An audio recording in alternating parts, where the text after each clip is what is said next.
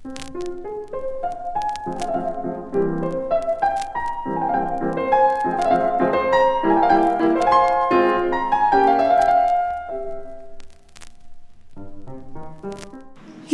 bugün 4 yaşında. 2017 yılında İngiltere merkezli kurulmuş bu kurum aslında yola benimle yani tek başına başladı. Fakat şu anda biz 38 kişilik bir ekibiz ve bu hikaye sanatla başlamışken şu anda içerisinde bilim var, felsefe var, teknoloji var, robotik kodlama var, eee, psikoloji var, kitap var, müze var, e, tarih var, matematik var, her şey var. Yani bir çocuğa aslında sunabileceğimiz, bir çocuğun ihtiyacı olacağını düşündüğümüz ve bir çocuğa katmamızın gerekli olduğunu düşündüğümüz bütün disiplinler yer alıyor. Ve bu disiplinler çocuğun entelektüel gelişimine büyük katkı sağlıyor.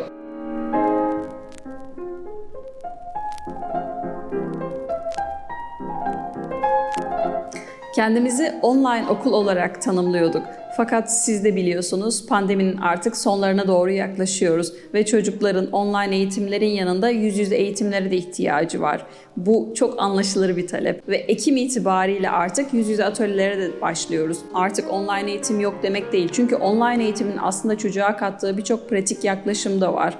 Bu çocuğa bir kere birincilikle zaman kazandırıyor. Yani okuldan çıkan bir çocuk zamanını yollarda harcamıyor. Evine dönüyor, dinleniyor, bir şeyler yiyor ve sonra bilgisayarın başına geçip atölyesini gerçekleştiriyor.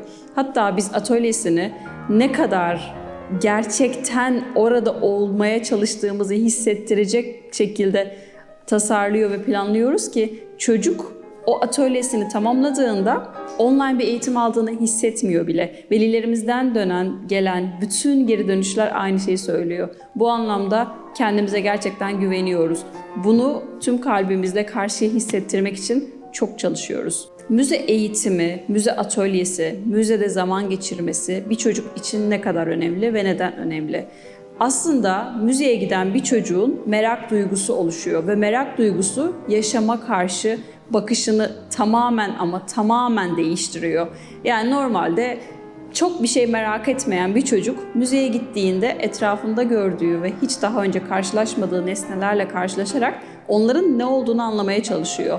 Tarihi olarak oradaki rakamın hiçbir önemi yok. Neyle karşılaştığının da aslına bakarsanız daha derin düşünürsek bir önemi yok.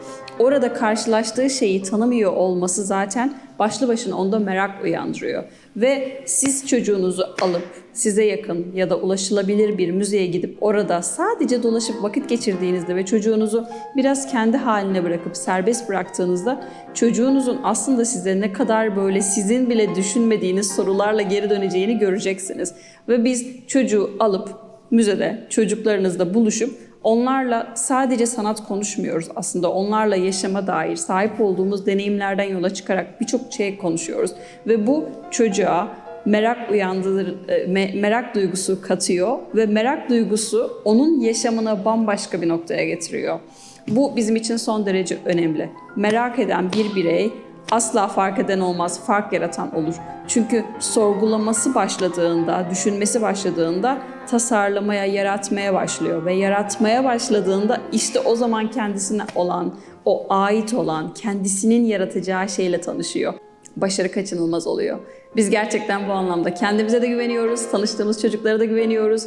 Birlikte çalıştığımız çok değerli ailelere de güveniyoruz, arkadaşlarımıza da güveniyoruz ve ekip olarak zaten arkadaşız. Hep beraber birlikte her detayda birlikte yol alıyoruz.